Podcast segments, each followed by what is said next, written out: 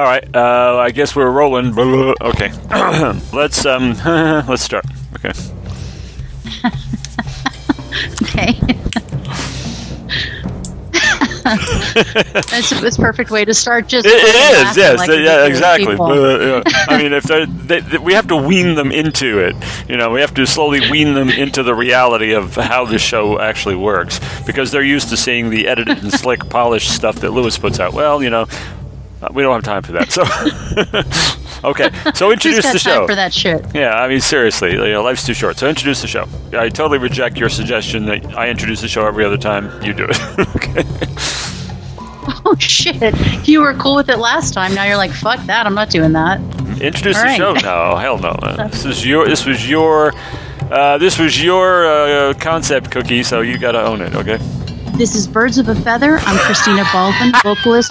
what the fuck? I'm sorry. What it's the just, fuck? Uh, that, that, you're such a pro. The way you just turn it off and then just bam, here we are, and action. You know, three, two, one, the silent three, you two, one, and bam. Me. You did great. Yeah, you're doing great. I, I, sorry if I'm just laughing with satisfaction. I'm not laughing at you. you know. Go ahead and try again. Are you sure? I'm not sure about I that. I swear, it's just the way you just flipped the switch. It was like, wow. If I were so inclined, I'd just cut in there and we'd have a perfectly smooth show opening. But that's for other shows. That's not for our show. Go ahead. You better fucking start it at the right place this time. Holy shit. No, all You're this, not going to have all this cutting shit all, on all there. The, yeah, all this stuff is in there so far. So, yeah, go ahead. no. Really? Seriously? I think they're going to love it. People, what do you what do you think? Oh, yeah, they're going to hear it. I mean, yeah, to leave out all the ridiculousness would be too much. So I'll, I'll select some choice ridiculousness to uh, leave in. Okay, go ahead and introduce the show, and I'll try not to laugh this time. if you fucking laugh again. All right. I can't believe you laughed. All right. I, I didn't say anything. I'll mute my mic here so I can laugh my ass off and you'll never know. Oh, I'll know. I'll feel it. okay, go. This is Birds of a. Oh, fuck. I'm going to do it. Here it comes. Are you ready? Mm, yeah. This is Birds of a Feather. I'm Christina Baldwin, vocalist for the Southern California band Ascent. And you might be saying, what is Birds of a Feather all about? Well, we are an indie music focused show ripe with witty, fuck laden, insanely interesting, and unhinged banter. Fascinating fun features and thematic song submissions will confuse, infuse, and delight you, won't they, David? They will, and I'm Professor P. Soup, and I have nothing to add to that. That uh, I totally defer to uh, our host here, my co-host, and um, yeah, that was great. So thank you for explaining what we're all about because I didn't know. Okay. Shit, we're in trouble then. but that's okay. Now you do. Now we all know. All right, so that brings us to the segment of the show where we are talking about what we're doing musically. And actually, Ascent has a couple of things in the works. We just did an unplugged show at Gallagher's in Huntington Beach, and that was really fun. We like to kind of show off our softer side because we are a big, loud rock band but we are going to be playing full throttle in Anaheim at the world famous Doll Hut at 9:30 p.m. on the 14th. So hopefully you'll be able to join us because not only will we be there, but the tragic fucking radicals will be there, and you don't want to miss that show. They're absolutely incredible, and I have to give a shout out to Twisted Soul Entertainment for allowing us to be part of this great bill at this great location. And actually, this is a location where we actually met for the first time, David, and then it started this whole thing. That's right. In fact, uh, we met there when I went to see the Glorious Kittenhead, who was last week's guest on Butterflies and Hurricanes, and just missed the Tragic Radicals, but I met you, and now going to rectify and, and uh, uh, put the pieces of this uh, cosmic tragedy together back uh, in one in place by going to see you and the Tragic Radicals again at the world famous Doll Hut, which is so old school it has a cigarette machine. When was the last time you saw that? we always joke about that. it's a great, great place. Just don't pull any of the band stickers off the wall, or the, the building will collapse because that's what holds them together. Uh, what holds it together. But uh, you will enjoy that uh, little nothing. Uh, I love dive bars. I love shows in dive bars, and this is the diviest dive bar of them all. You're going to love the world famous Doll Hut if you're in Southern California. Come on out, see Christina and Bruce in Ascent, the Tragic Radicals with uh, AJ and uh, Tyler, and uh, Tyler. Maybe, maybe, meet us. Did I say I said Tyler? Didn't I? You did, and they will meet us because we'll be there. So it'd be weird if we said you could maybe meet us. Yeah, no, we'll be there. Yep, absolutely. So, and for more information on Ascent, you can visit us at ascent.rocks or on Facebook and Instagram at Ascent Rocks. Ooh. That was my. That was my. Thank woo, you. That was my uh, woohoo from. Uh, the winter is having its last uh, licks at me. I have a head cold, serious congestion. I have no idea what I'm saying. And if you're used to semi coherence, then this uh, episode will feature a new threshold known as quadra coherence or something like that. So I have no idea what I'm saying, or I will have no recollection of doing the show. But um, that was my woohoo. So if I go woo, and oh, there it was, that worked. Uh, so yeah, just Wow. uh, pay no pay no mind to me. Uh, I'll try to leave as much of myself on the cutting room floor as possible. That's bullshit. And I'm not going to do that. Okay. Please don't. no. Okay, so so carry on, please. Rescue the show. Uh, it's just about just about going under for the third uh, third count. So you uh, rescue the show now, please. Well, I don't think it's me that does the rescuing, but that's okay. I will say now, we did conduct a Facebook poll and we asked people what musicians they loved and why. And you're going to share a little bit about our results, aren't you, David?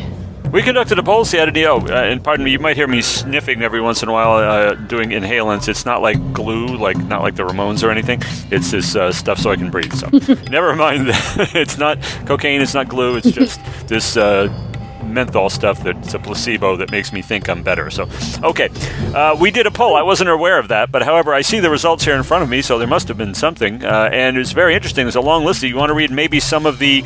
Uh, the acts that were cited as being favorites and influentials and all sorts of things like that, and the uh, brief reasons why. And I will chime in on some of the ones that I concur with, and I won't talk about the ones that suck and I can't believe anybody gives any credence to.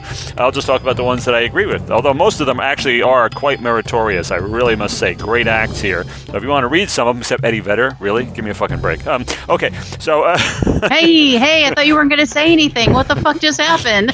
Yeah, I, I meant You it. I- help I, meant it when I said it, but it's like it's like Tourette's syndrome. Is I have like Tourette's syndrome for shit bands. I have to say something every once in a while. Okay, terrible, terrible thing.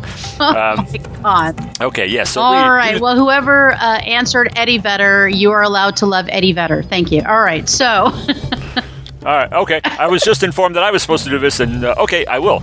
Even though it says it in the notes she sent me, uh, clearly it uh, it has me doing it. I somehow overlooked that and was not prepared. Anyway, yeah, a number of the artists and acts that were cited as being favorites and being influential and meaningful to our uh, listeners in this poll that I knew nothing about um, were Depeche Mode came up three times, so that was the top mention. And I, I found it interesting that a number of the guests we've had on Butterflies and Hurricanes also, when we asked that question, as we always do, also cited Depeche Mode. Uh, Depeche Mode came up a lot. The Beatles, obviously, and Alice Cooper makes a frequent appearance there too. But Depeche Mode, very popular, and I've only learned to just uh, to appreciate them in the last couple years. Great group. Prince came up twice and was uh, cited as being notable and appealing for his masculinity and sexuality. And I would say I like that about Prince and artists of that type that without being outright. Uh, there's a masculinity, but it's kind of a, a duality. It's kind of like they're sort of in touch with their feminine side as well, and I think every man should be. And it doesn't mean you have to go swishing around or anything, but I like the non-macho approach. They're not, you know, gruff and growly, you know, and, and badass types. These are guys who are not afraid to strut and prance, like Prince, like Mick Jagger, like David freaking Bowie. I, I really do uh, like that about them. The, it's kind of androgynous, but it's like they're not denying that they're men. They're not trying to pretend to be anything other than the men they are. But I do love that approach, and Prince is just a super badass in that area, as were the other artists that I mentioned. Uh, Martin Gore. well, and I will say, Yeah, mhm. I must jump in here because that is super sexy to women too. The fact that men are in touch with both sides, that you can be, you know, in touch with your masculine side, but then also show a softness and a femininity. It's super, super hot. Um, it goes like to makeup. I mean, Prince even wore like, you know, really tall shoes. Really cute little blouses, if you will. I mean, even Freddie Mercury did the same thing. So, I mean, I, I think that's really, really attractive, and I think a lot of women do as well. So, had to throw it out there. Prince was kind of my introduction to that, other than the Rocky Horror Picture Show, which was a whole different level. But I have to say, it's very, very, very sexy. Yeah, Tim Curry's Frank-N-Furter is an entirely different level. I mean, uh, whole most, other level. Most of the guys that we're talking about here don't go that far and everything, but I do. But I do like that. Like Jagger's not a macho man. Uh, David Bowie's no. certainly not. But these are. No. I, if I were a woman, I could totally see finding this type of man more attractive than than the big bruising macho type. I mean, honestly, that because there's a, there is a sensitivity and a femininity and uh, an intelligence there, and uh, you know some chicks like the bad boys and all that. I get that, but I, I, I appreciate these guys and their uh, their approach to that. Martin Gore, don't know who that is, I'm afraid. Carly Simon and James Taylor, great pair, two phenomenal songwriters and singers uh, from way way back. Uh, gotta love them. Uh, Otis Redding, somebody said that. Uh, what did they say about painting in college? I don't even know what that means. Um, I guess it well, it reminds them of when they were painting in college because ah, I asked them, uh. well, who are your favorites and why? And so that was one of them. And I have to stop here because Otis Redding is a huge huge love of mine. I mean, think of all of the songs Change Gonna Come, Try a Little Tenderness, Dock of the Bay, of course, These Arms of Mine, Love Man. I mean, holy shit, the list goes on and on. He is the man. So I was very excited when he showed up, though he doesn't remind me of painting in college. He reminds me of many, many other things, mostly my childhood, because that's what I heard, you know, when I was listening next to the door, much to my older brothers and my mother's dismay, listening to what they were listening to, popping in the eight tracks all those kinds of things. So Otis is the man. So I was very excited that he showed up. Jeff Beck, there's a guitar hero going back to the 60s, kids. The 60s, a member of the Yardbirds, one of three notable guitarists of the Yardbirds, along with Eric Clapton and Jimmy Page. Love that group. Some of his solo stuff is really, really great. I have numerous Jeff Beck albums, and uh, Beck is just way, way up there. Uh, Tom Waits, fantastic songwriter. XTC, pop brilliance, absolutely. Uh, other people cited uh, Neil Diamond as a favorite from childhood, and how could he not be? Uh, Neil Diamond is a legend in spades. He is a legend a hundred times over. Fantastic singer songwriter, classic, and a lot of people do Neil Diamond songs that people don't even realize, like the Monkees. Um, I'm a believer, Deep Purple, Kentucky Woman. Those are Neil Diamond songs. Um, hmm. um, and uh, Devin Townsend, don't know who he is. Morrissey, yeah, okay, cool, cool. I like it. Okay, so king I got to stop there again because uh-huh. Morrissey is the king of snark, and that is exactly how it was cited. He writes these amazing songs that are snarky and kind of shitty and super dark um, and melancholy, and they spoke to me, of course, again when I was a youngster, which I'm not now, but when I was a youngster, spoke to me and spoke to all my angst that was going on and, and said all the shit I wanted to say. So he's amazing. A lot of people don't understand why people really like him. He's got a great voice. He's a pain in the ass. He's a big crybaby. He's a whiner, but I'm okay with that because that's his persona. That's who he is. But I saw him in concert one time, and actually, that time I saw him in concert was at the state fair, and somebody pulled on his shirt, so he left the stage and didn't come back. So, so he, that sucked. So he's like me, basically, except for the good voice part. Got it. Okay. um, Sam Cooke, absolutely brings uh. it on home. Sam Cooke, such a great uh, singer songwriter, and uh, he, uh, I mean, listen, look at the songs. What a Wonderful World, uh, Chain Gang, and some songs that were notably covered by others. Cat Stevens did a cl- killer version of Another Saturday Night, Sam Cooke song. Rod Stewart, Twisting the Night Away. Sam Cooke is one of the best of the best, going way back, and that is classic stuff. Eddie Vedder, oh, come on.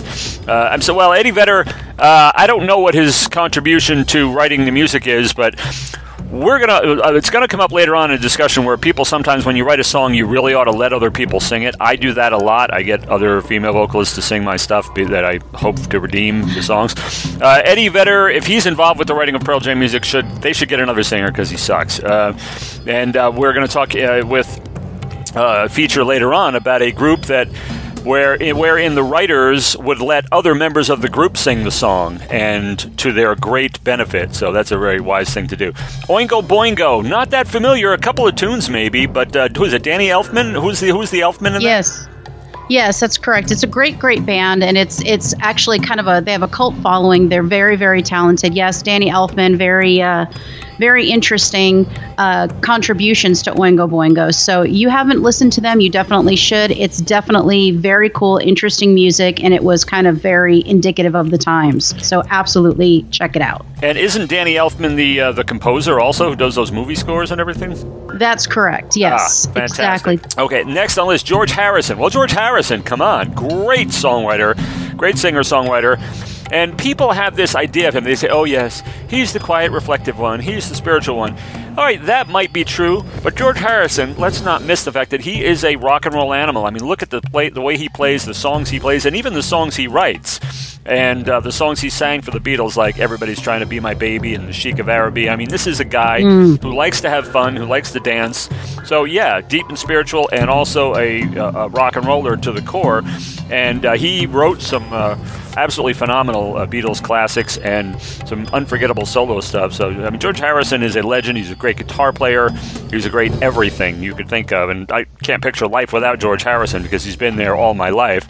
Next up on the list, um, my desert island composer, J.S. Bach. Well, it just says Bach. I'm assuming they mean J.S. There are actually numerous Bach children who composed also, but uh, they have to it's mean J.S. Bach. Yeah, they You're have correct. to mean Johann Sebastian. Uh, that's my desert island composer. Uh, even over the other notables, I'm a classical music fanatic, but he's got a body of work. The keyboard uh, solo works, the well-tempered clavier, the uh, all the concertos, the violin sonatas and partitas, the cello suites. There's just incomparable. Bach is just out of this world, and uh, like I said, desert island composer, no question about it. And I'm glad he came up in the uh, in the uh, survey there.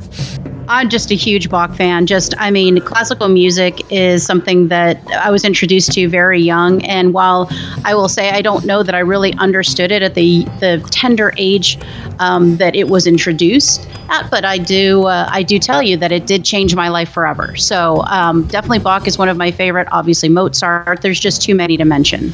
Uh, absolutely, there are, and that's the thing you said uh, about knowing. I'm not into all the wonky explanations. I'm not a music theory type of person. I don't know a lot. If you'll ever listen to any of my stuff, it's quite obvious. But um, Bach, uh, you know, when you read the liner notes on classical music CDs, it's pretty hilarious. It's like, and here there's a recapitulation of the uh, theme, only augmented with the blood. I have no idea what you're talking about. I just know what I like, and I like the music that's way, way over my head and, and so knowledgeable and learned I couldn't begin to fathom it. But at the end of the day, I like how it sounds. I like to listen to it. My life would be, I've been listening to classical music since I was about 12, I think. And uh, it's a big, big deal to me. Next up on the list, oh my goodness, Eric freaking Clapton, another ex Yardbird, ex member of a half a dozen bands, Cream most notably, Derek and the Dominos, Blind Faith, etc., etc., etc.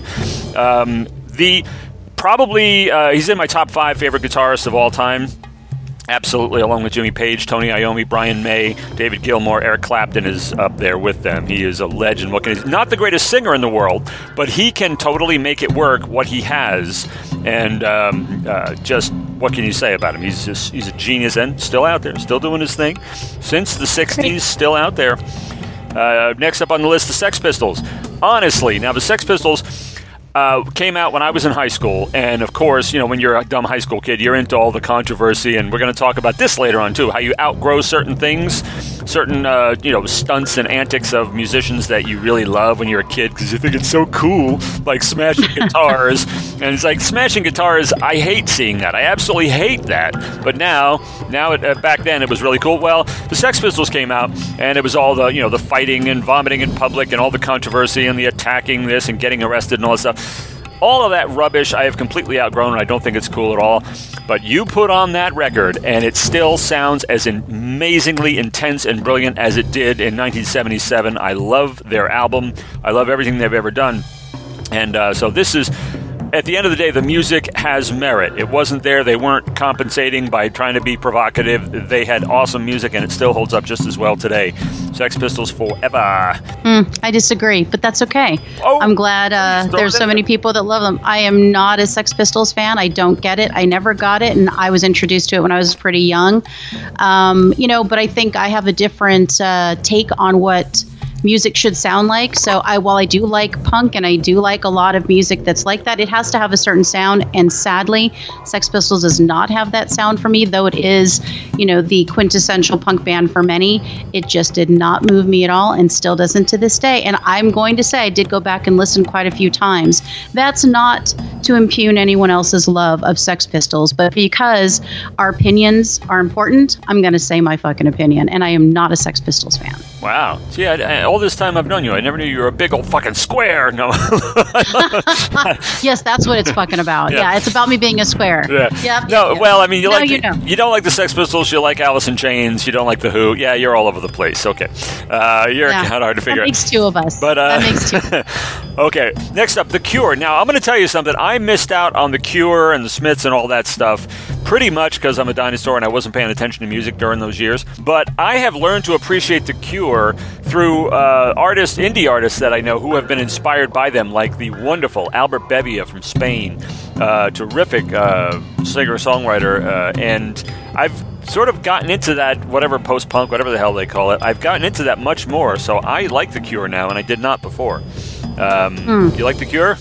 Probably. Oh hell yes, The oh. Cure is definitely part of my childhood. I definitely grew up on The Cure. They were, um, you know, again melancholy, but then also excited. They they were all about love, and and I loved that, and it was perfect timing because I was discovering boys and how amazing boys were, and how I liked boys, and, and I loved the look. I loved the, the the whole look of it. It was kind of goth looking, although recently Robert Smith came out to say hey, we are not a goth band. We've never identified as a goth band. But like I always say with Ascent, you want to call us goth, call us goth. You want to call us rock, call us rock. You want to call us metal, we're fine with that. And I think Robert Smith has just kind of gone with the flow. But that music is timeless to me. Whenever it comes on, there is never a time I change it. I always want to hear it. I always sing along with it. it.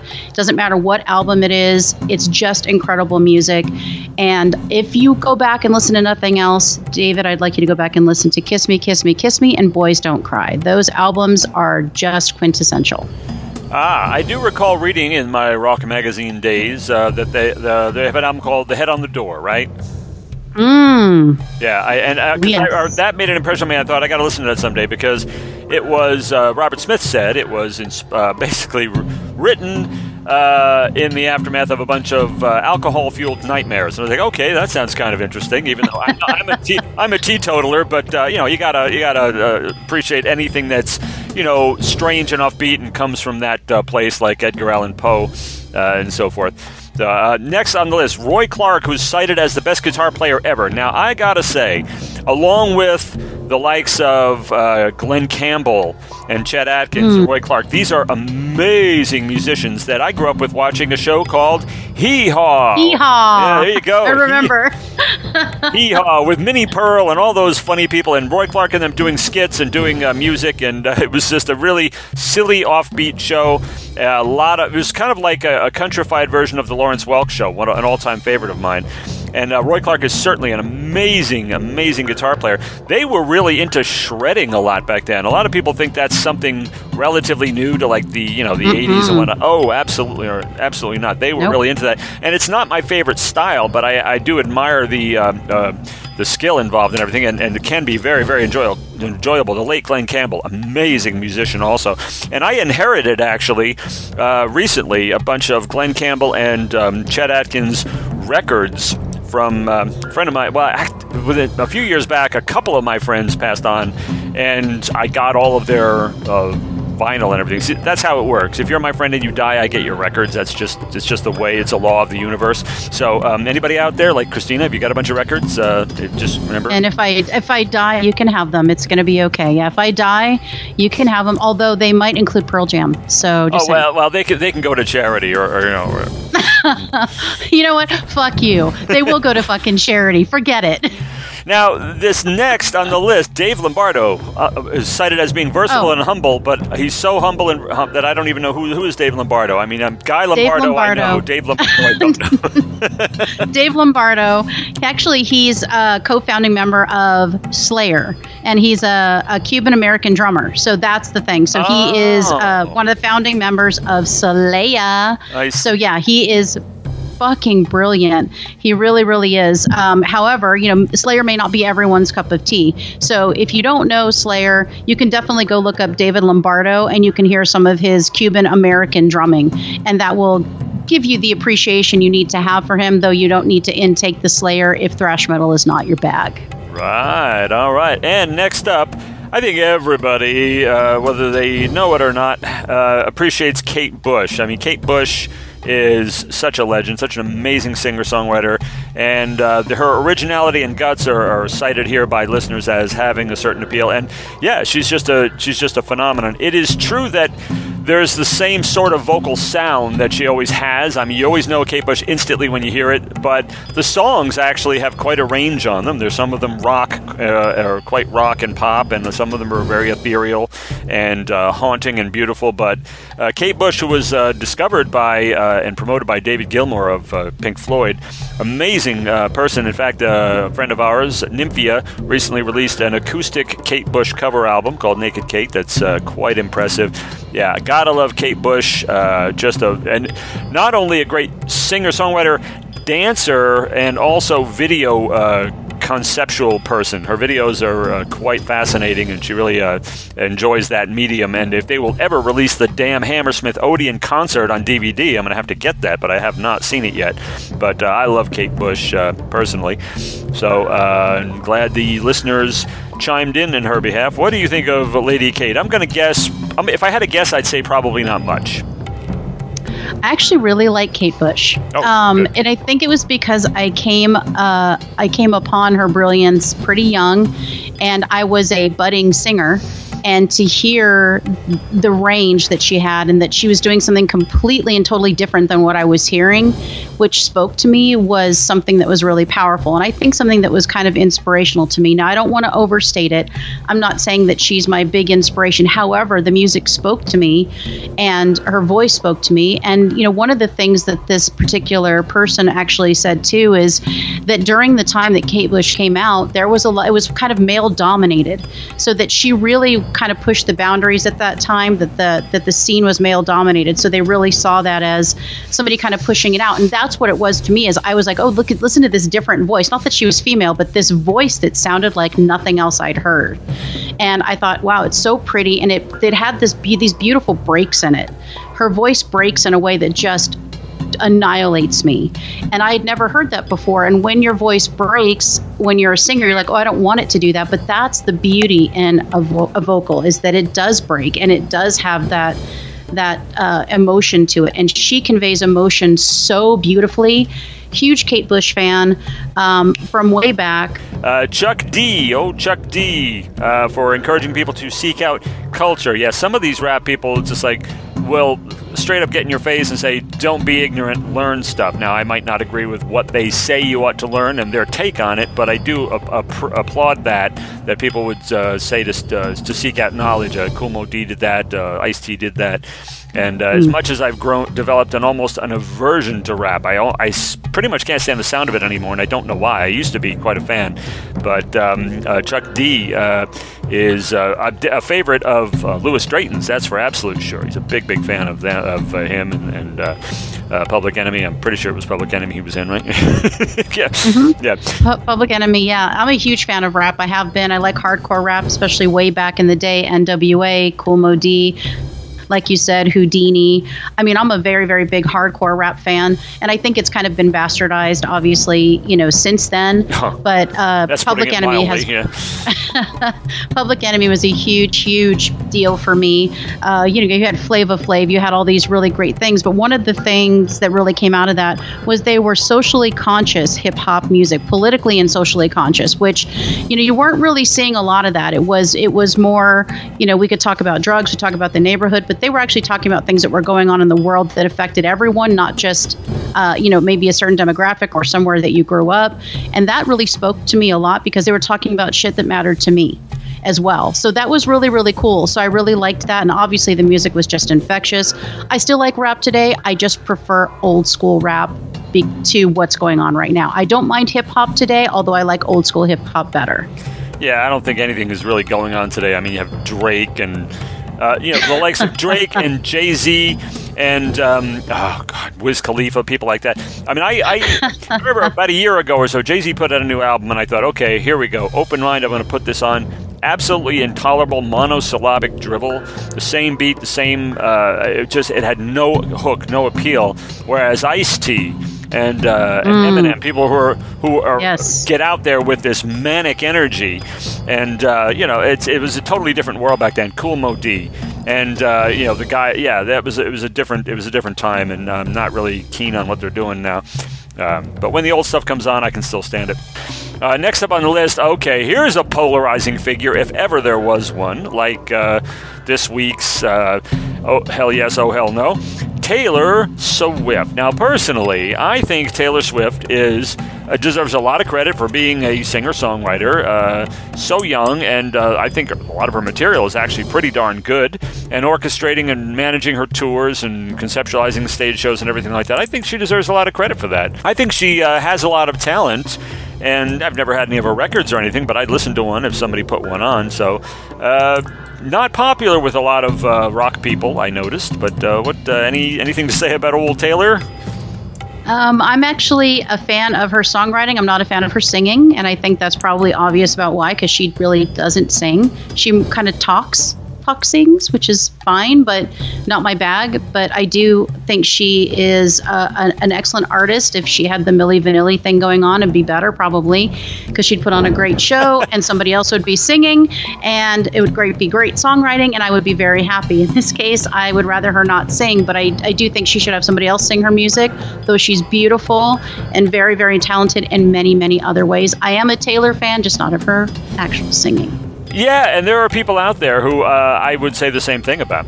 Uh, Gordon Lightfoot. Yes. Oh, great singer songwriter. What a voice. Uh, Some unforgettable songs. Gordon Lightfoot.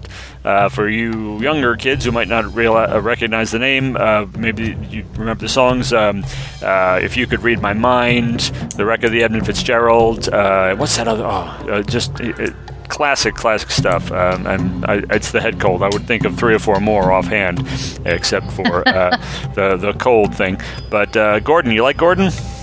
I do, absolutely. I mean, rainy day people, come on. I mean, like early morning rain, because I'm a rain lover. Sundown, obviously. Oh, to read my Sundown. There you go. Sundown. Yes. There's another classic. And what's that other one? Carefree Highway. What is it? Something Carefree Highway, Carefree Highway. right, Another off of great. Sundown. Yeah, Sundown is just dynamite. Yeah, he's he's just kill. I'm glad somebody recognizes Gordon and gave him gave him some props here. Next up, I've tried. God help Oh. me, I have tried. Miles Davis. He's okay. I, I I mean I sometimes people make these incredible outrageous statements like uh, if you really appre- if you don't uh, have kind of blue in your record collection, you don't really love music. Oh, kiss my ass. I do love music just because I don't have one stinking record. I did listen to it. It was pretty good. Uh, kind of blue, bitches brew, I think. Um, but I'm just not a fan of jazz terribly. Uh, so, I mean, I, I'd listen. Occasionally, I get a real yen, a real Jones for jazz, but it doesn't last long. Um, but I, I think you're a big appreciator of Miles. I know Lewis Drayton is a big fan. Miles Davis is just absolutely incredible, and his musicianship just blows me away. I um, am super inspired by by uh, obviously the albums you just mentioned, but he is just brilliance incarnate. I just I cannot say enough about if if you if you're going to like jazz, I mean it's going to be you know you're going to listen to probably Miles and you're going to say oh I get it you know or you're going to listen to Coltrane and say oh I get it, and if you don't then you probably just aren't into jazz and that's okay. Um, I would say that probably not too long ago, maybe like 25 years ago, I wasn't really into jazz, but then I was introduced to Miles and I was introduced to Coltrane, and it just kind of took off from there. Um, so, but they're probably my two favorites. Definitely into jazz. I will say though, just just you know, for shits and giggles, I'm not always in the mood for jazz. So I get that it's not it's not something that you're like, oh, I always want to hear like classical music. I am always in the music in the in the mood for classical, always Right. Yes. you know so i could always listen to classical but jazz i'm like ooh maybe not today Yeah, So- that, that's exactly how I feel. I mean, uh, you can drop on classical anytime, and I'm okay with it unless it's like Prokofiev or some whack shit like that. Um, you can, you know, I mean, if it if it if it's actually melodic, if it actually is music and not some experimental noise, you know, I like what's sometimes mistakenly called jazz or, or identified as jazz, which is big band. That to me, that's not jazz. I like that kind of stuff a lot. But um, so Miles, and of course, here at the bottom of the list. The man who is cited as changing the guitar forever, somebody of whom we are both big fans, Mr. Eddie Van Halen. Now, I am not into that big, stretty, you know, uh, Kane Roberts, uh, you know, Zakk Wylde, uh, uh, what's his face, Randy Rhoads kind of. Randy Rhoads. Yeah, but eh, yeah, not that. I mean, they're okay, but they don't really rock my world. But Eddie Van Halen, I have loved since the first. I was in high school when the first Van Halen record came out. I've loved him ever since. I have everything Van Halen's ever done with with Roth. And uh, yeah, I love Eddie. I think Eddie is just brilliant. Uh, so, and I know you would agree, wouldn't you? Absolutely no. He's he's absolutely brilliant. I'd never heard anything like that when I started listening to Van Halen, which was probably I know it's going to sound really weird, but 1984 was probably when I started listening to them. hey, it's not that funny. Um, no, it's just funny but, because they have an album called 1984.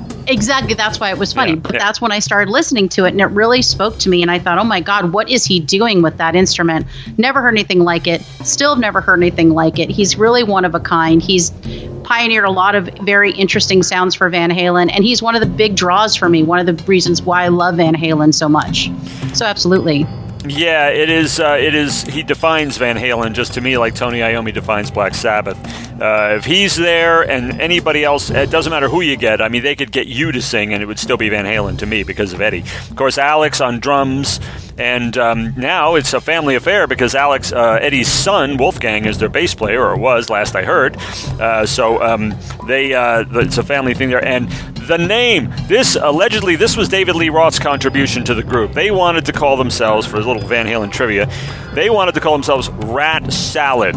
Okay, which is uh, yeah right, which is the name of an instrumental from Black Sabbath's Paranoid album featuring a drum solo by Bill Ward. They wanted to call themselves that, and Roth was like, you know what, guys if you call your band Electric Plots, people are going to expect you to sound like an Electric Plots. Let's give this group a name that's strong and dignified, that can that can grow, that has room to evolve, that can sound something noble like a classical composer. And he said, "You guys are named Van Halen. Let's call the group Van Halen." And what a masterstroke that was! I don't think we'd be sitting here talking about Rat Salad 40 something years later, but Van Halen. Now that's another story. So good for uh, Dave on that one, old Diamond Dave and uh, so maybe they might come up later on in discussion. Who knows? If we ever get past this three and a half hour segment here, they might come up. hey, we've been on for about uh, you know about a month and a half. Let's do let's maybe do a song. No, no, actually, it's not even time for a song now, isn't it? It's time for me to shut up and you to uh, do the uh, the theme kind of thing going on next time. How about that? That's now, isn't it? You don't you don't number the pages of these notes. So you're going to have to get around to doing that eventually. Uh, but uh, oh, if there's anything else I can fucking do for you, let me know. Yeah, well, you know, I mean, you're you're you're new to this. I get it. You know, it's okay. oh, cute. I can. Go ahead. Oh my it. god. Go ahead and say oh it. Oh my god. All right. No, I'm not going to say it. I already said it once. Right. I'll get around to it again. Soda coming out of my nose. Pardon me. But hey, see, because the, the glue I'm sniffing has cleared it up for that enough for that to happen. So yeah, I mean the that is uh, very nice. The, the, menthol, not the glue. Yeah. So this week's theme was night owls. We recently requested submissions for night owls, songs about the night. Now, I am a self professed night owl. I prefer to sleep during the day, venture out at night, and my favorite times out end at about 3 a.m. or when the sun is rising. Staying up all night is my jam, and I know it's your jam too, David. Oh, yeah, yeah, absolutely it is. So we asked for songs about the night, and boy, did you ever deliver. We have really, really great submissions. Everything about how beautiful the night is to how dark and evil the night can be. It's all over the place. Amazing music. So we are going to be enjoying all of your songs about the perfect time of day. And starting with song number 10.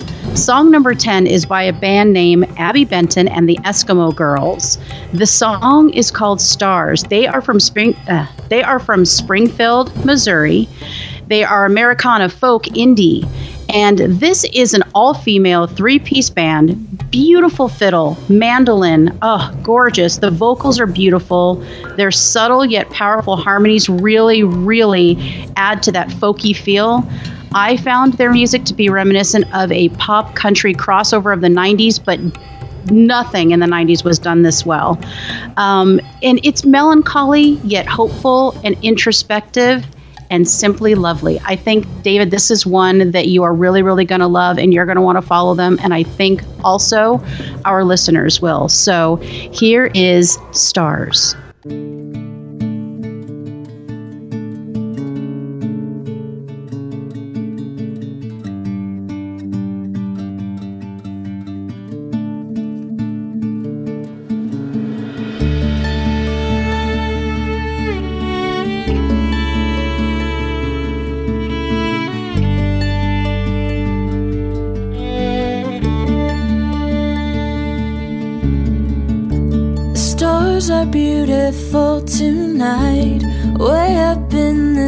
So high. Can you take me there? And when we go, I won't look back. I'll cross out all the markings mapped, then I'll throw it away. And just beyond the edge of the moon, there's a land there waiting for me for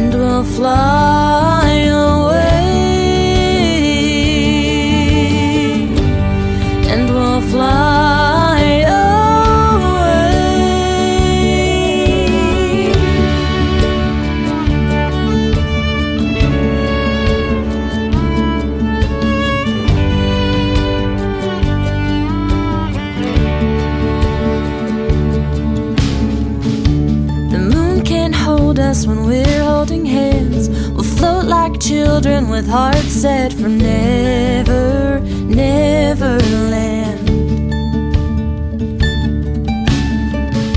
We'll scold the sun if it tries to rise and wipe the stardust from our eyes so we can see to pray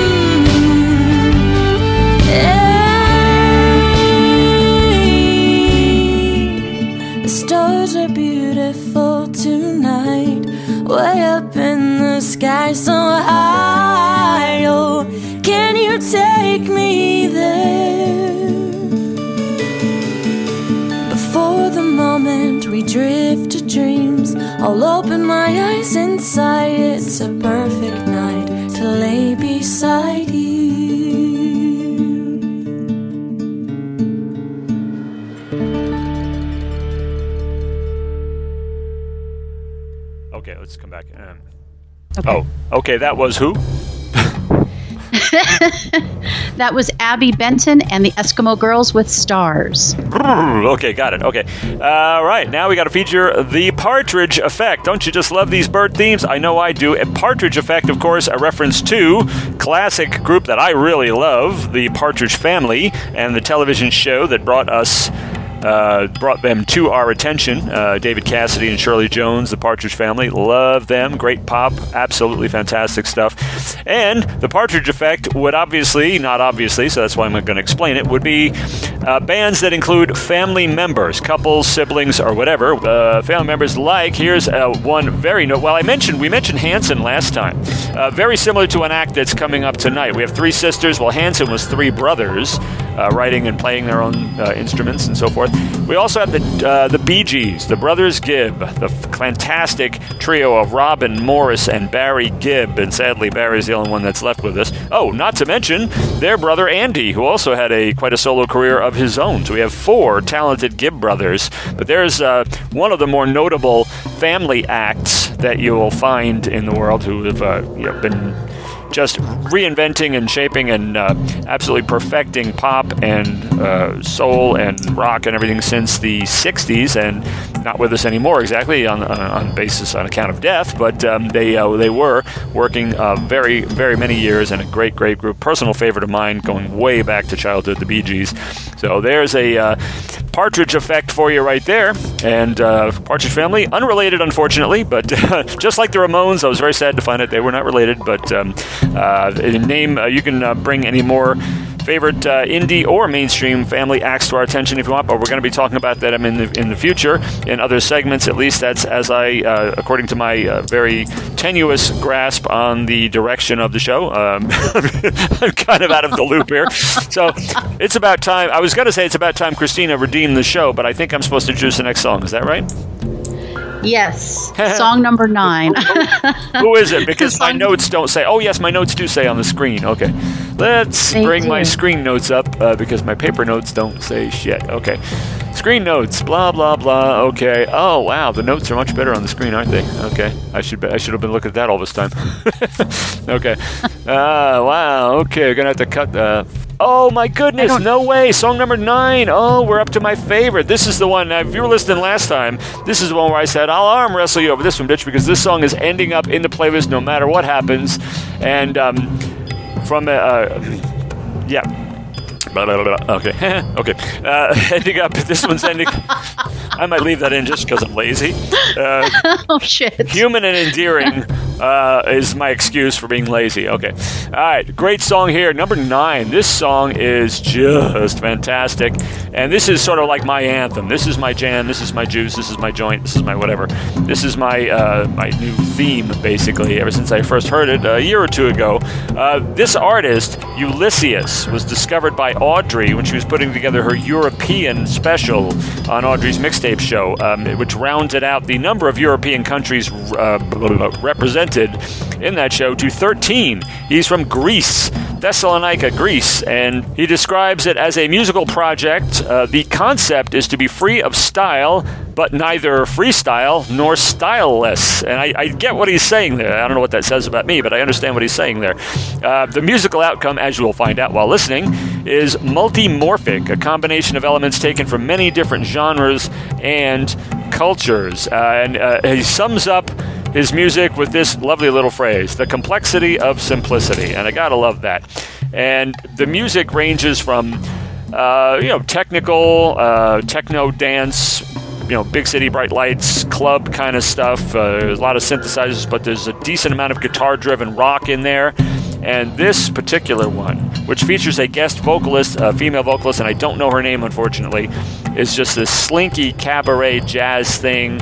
And it is just, this just puts you in the mood to go out and have some fun, which is mentioned in the song. You're going to love this one. It's going to become your new joint. I absolutely assure you of that. From Ulisseus, and this is called Night is the Only Time I Like. Say that, brother and sister. Mm. Night is the only time I like. Oh, sorry. Yeah, no. I no. follow directions well. Yeah, no, no. We're, now we're going to cut to the song. Here comes the song.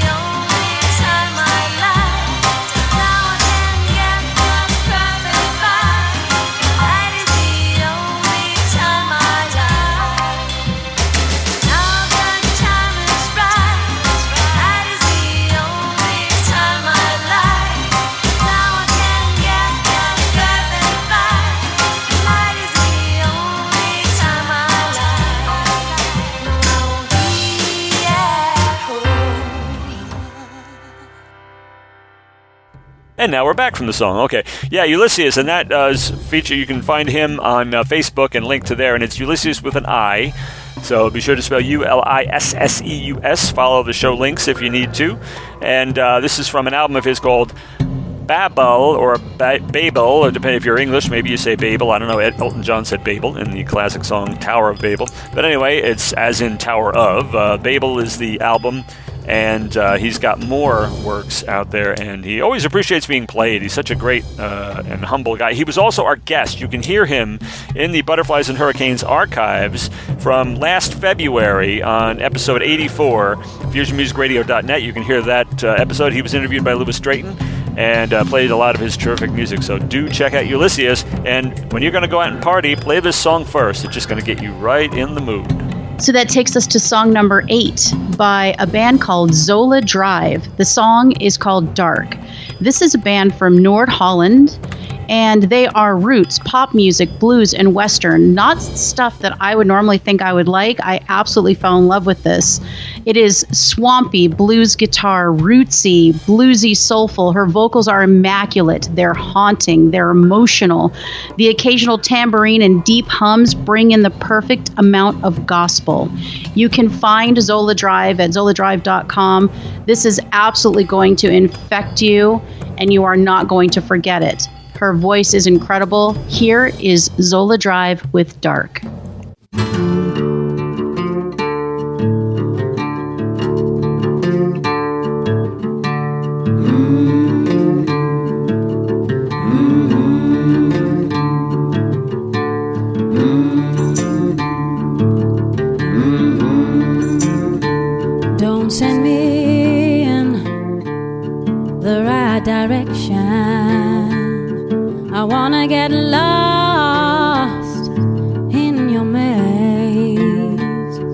I go and look, look for the center.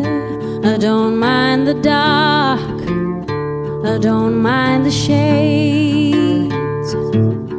My feet,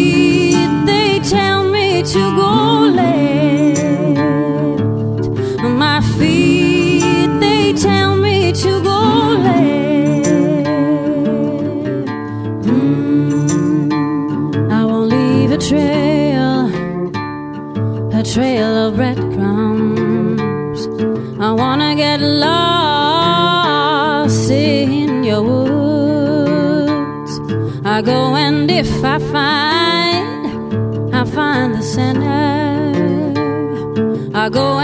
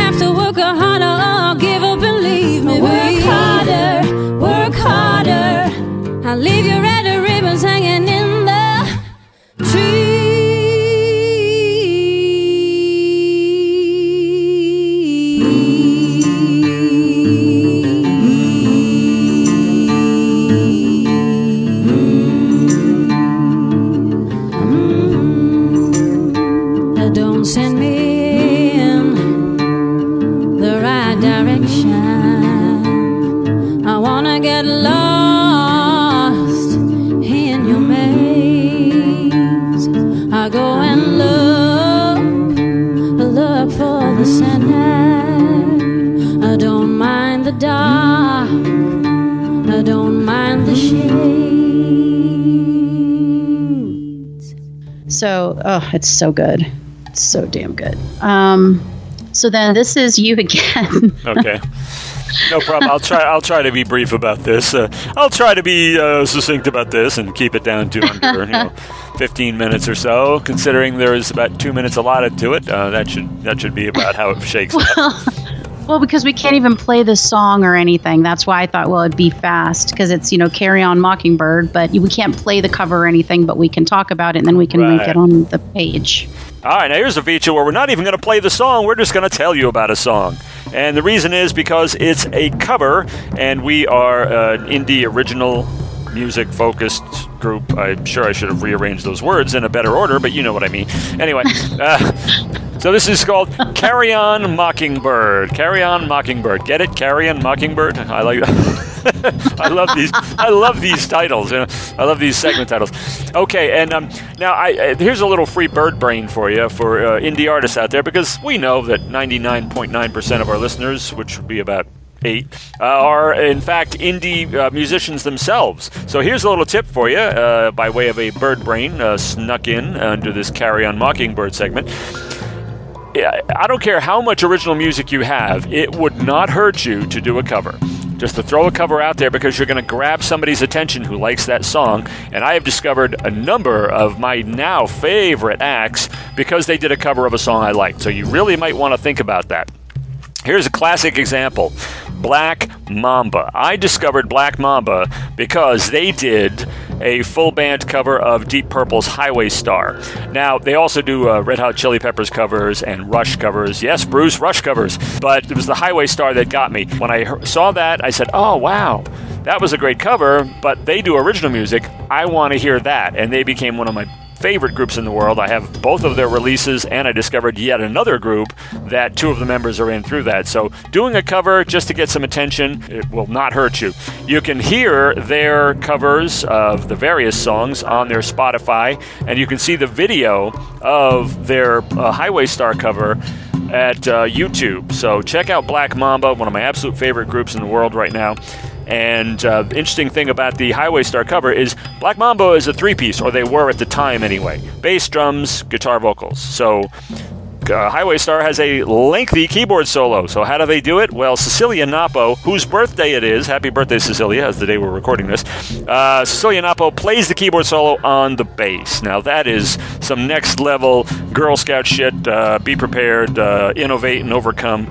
So uh, hooray for them! And it's, a, it's just a killer cover. Sound is brilliant and. But most importantly, they're originals. That's what you got to hear. So check out Black Mamba's Highway Star cover and their original songs. And you indie artists out there, maybe you want to think about doing a cover and throwing it out there just to get some attention, just to get people to notice you. I don't want to make you sound needy or anything, but you want people to notice you. So You do, and to your point, as a as a, an um, amendment to your bird brain, I absolutely think it's a great way to break up a set because it's really really hard for people to listen to music that they don't know for even 45 minutes. So you put a cover in the middle, you bring them back to you, then you hit them over the head with the rest of your original music. I do think recording and putting out uh, different covers also alerts people to your talent, alerts people to the fact that you exist, and then also will draw them into your own original music. I mean, that happens all the time, and it's an absolute brilliant play. So, highly suggested as well. As an indie artist myself, and we are indie artists who are trying to get the attention and trying to get noticed and trying to get people to listen to our originals. And a cover is a great gateway drug to your originals. absolutely, and we'll tell you about more maybe some other time. But for now, we're going to move on to. Uh, yay, Christina gets to talk. We're going to hear uh, another song. Yes, that takes us to song number seven, and it is by a band named The Immaculates. The song is called Nighttime. They are from Closter, I'm assuming, New Jersey. They are alternative pop and jazz. So I found this a really intriguing combination. So these are three young men that sound like men 50 years their senior. It's barroom piano, it's bluesy, it's jazzy, it almost breaks into a scat at times, the male vocal does. Uh, it's complex, it, it's accessible with the right amount of church when that organ comes in. Oh, and the swinging groove and great band improvisation takes it to the next level. You can find them um, on Facebook at The Immaculates, and they are nothing short of spectacular. So hopefully, you really, really enjoy this as much as I did. Here are The Immaculates.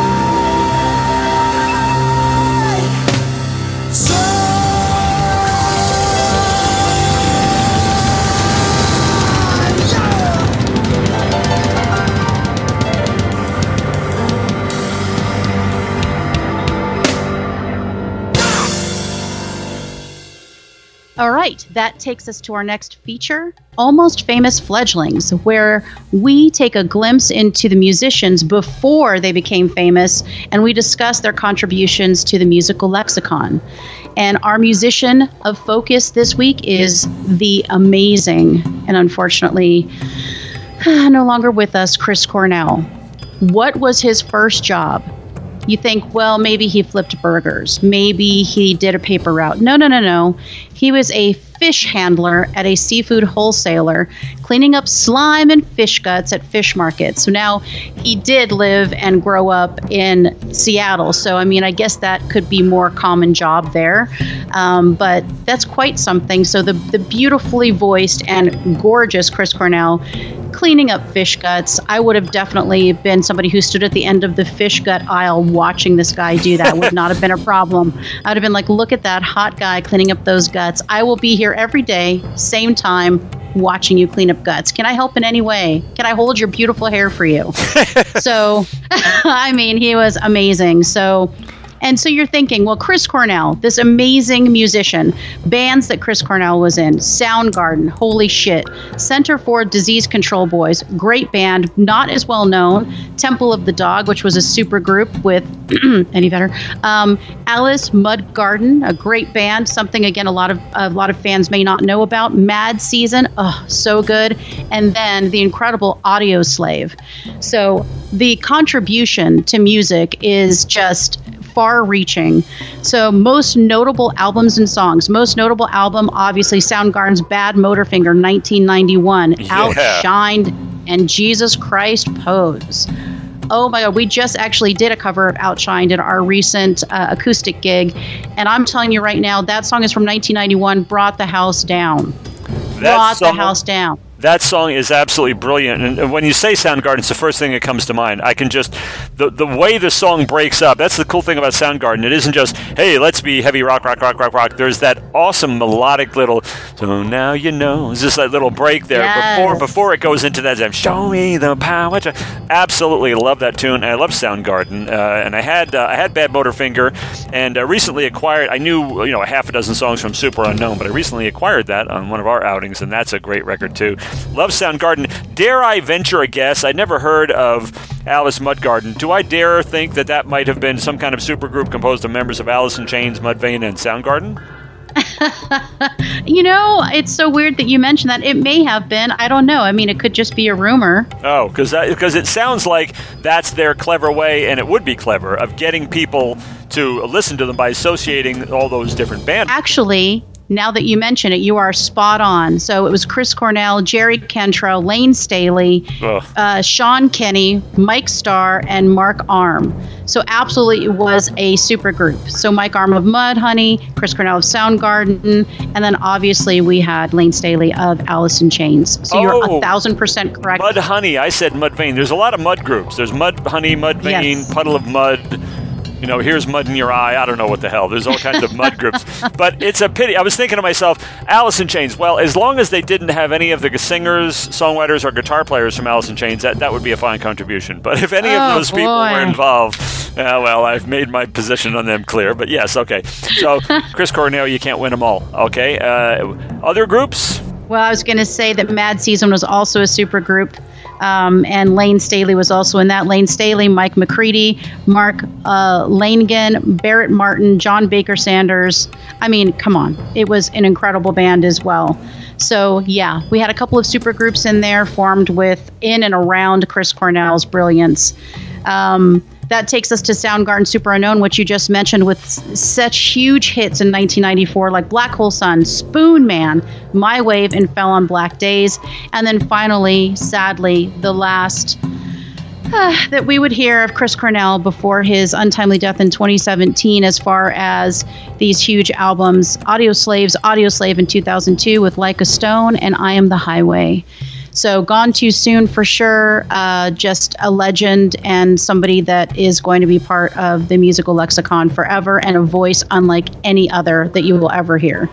That's true. Uh, I, I, totally agree with that statement. And uh, mu- some people might not know that he actually appears uh, co-writing and doing vocals on two songs on Alice Cooper's, I believe, 1994 album, uh, "The Last Temptation." Uh, Chris Cornell is on there, and of course, when you hear Chris Cornell, you know who it is. There's no question about it. You know, he's not one of those singers that just kind of uh, maybe it might be. No, no, no. It's him, and you know it. Well, he's uh, I did a couple of tunes with Alice Cooper back in the day too.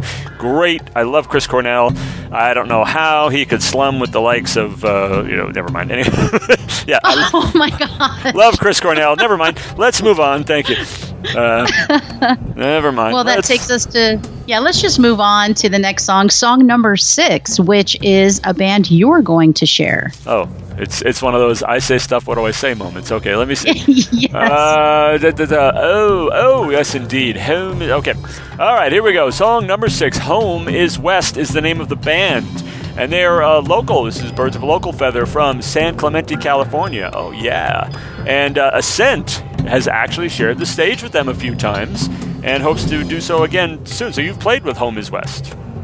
Absolutely. They're magnificent, the sweetest, kindest gentlemen ever. We love playing with them. They write really, really nice music. He was very excited to submit his song Waiting to us.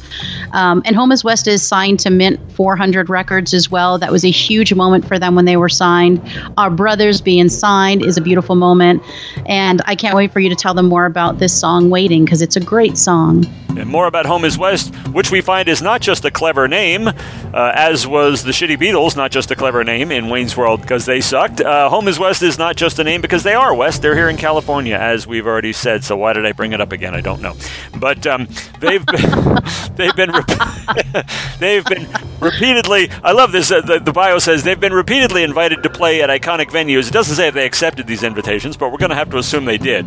at, uh, as the uh, the Whisky a Go Go, the world famous Doll Hut. Hey, uh, Molly Yes. Malone's. You've played Molly Malone's Yes. and the Mint, all in Los Angeles. You ever played the Mint? I have not played the Mint. I want to. Yeah, the Mint. I've never been there, but uh, a great artist uh, that we had on Butterflies. Uh, her first interview was with me, poor kid. Uh, Savea Leone uh, have recorded a live album at the Mint, and another buddy of mine, Frank Dolce from Group Nine, played there recently. So it's a place to play in LA, and you ought to get out there sometime. Okay, so they are. Um, this song. Oh, wait. Uh, uh, yeah. Okay. Yeah. This song. I'm leaving that in. So this song, "Waiting," received just so people know how radio works. I was like, wow. Uh, you, so now you know what how much effort we go to to not sound like idiots when we put a show out because this is, this is my contribution. I'm, I'm leaving all this in so you know what how things work behind the scenes and you go thank God for editing. You know, okay. Uh, their 2018 song release, which is the one we're going to hear, "Waiting," received FM radio attention. Ultimately, caught the attention of Mint 400 Records, which is how they got signed. So let's hear this wonderful song from Home Is West that uh, Christina found for us called. Waiting,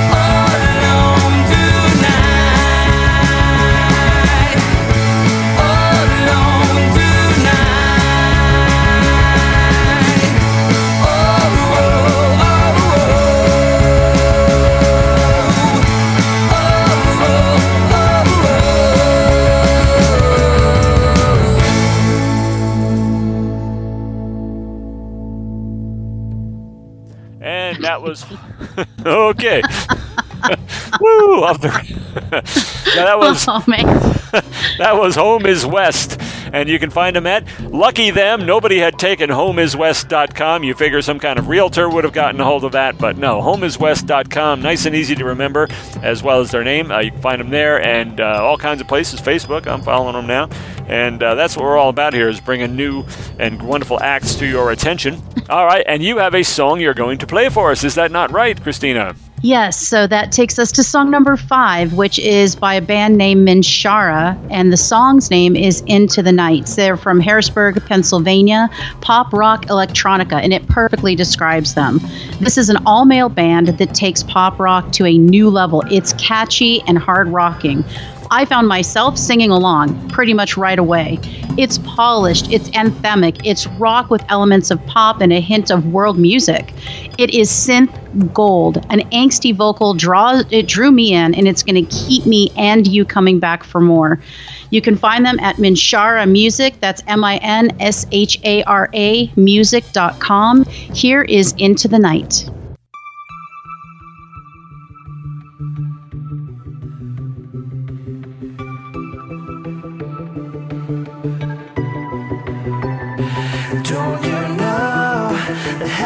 Is waiting?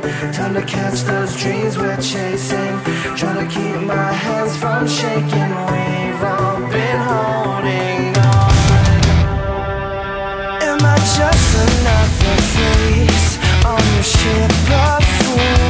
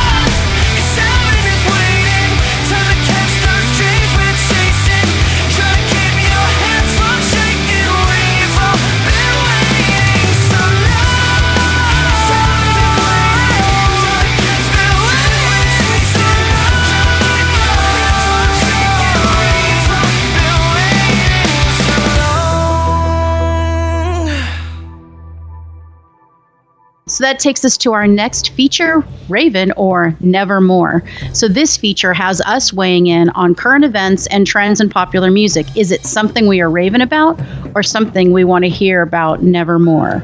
And our topic today is holograms.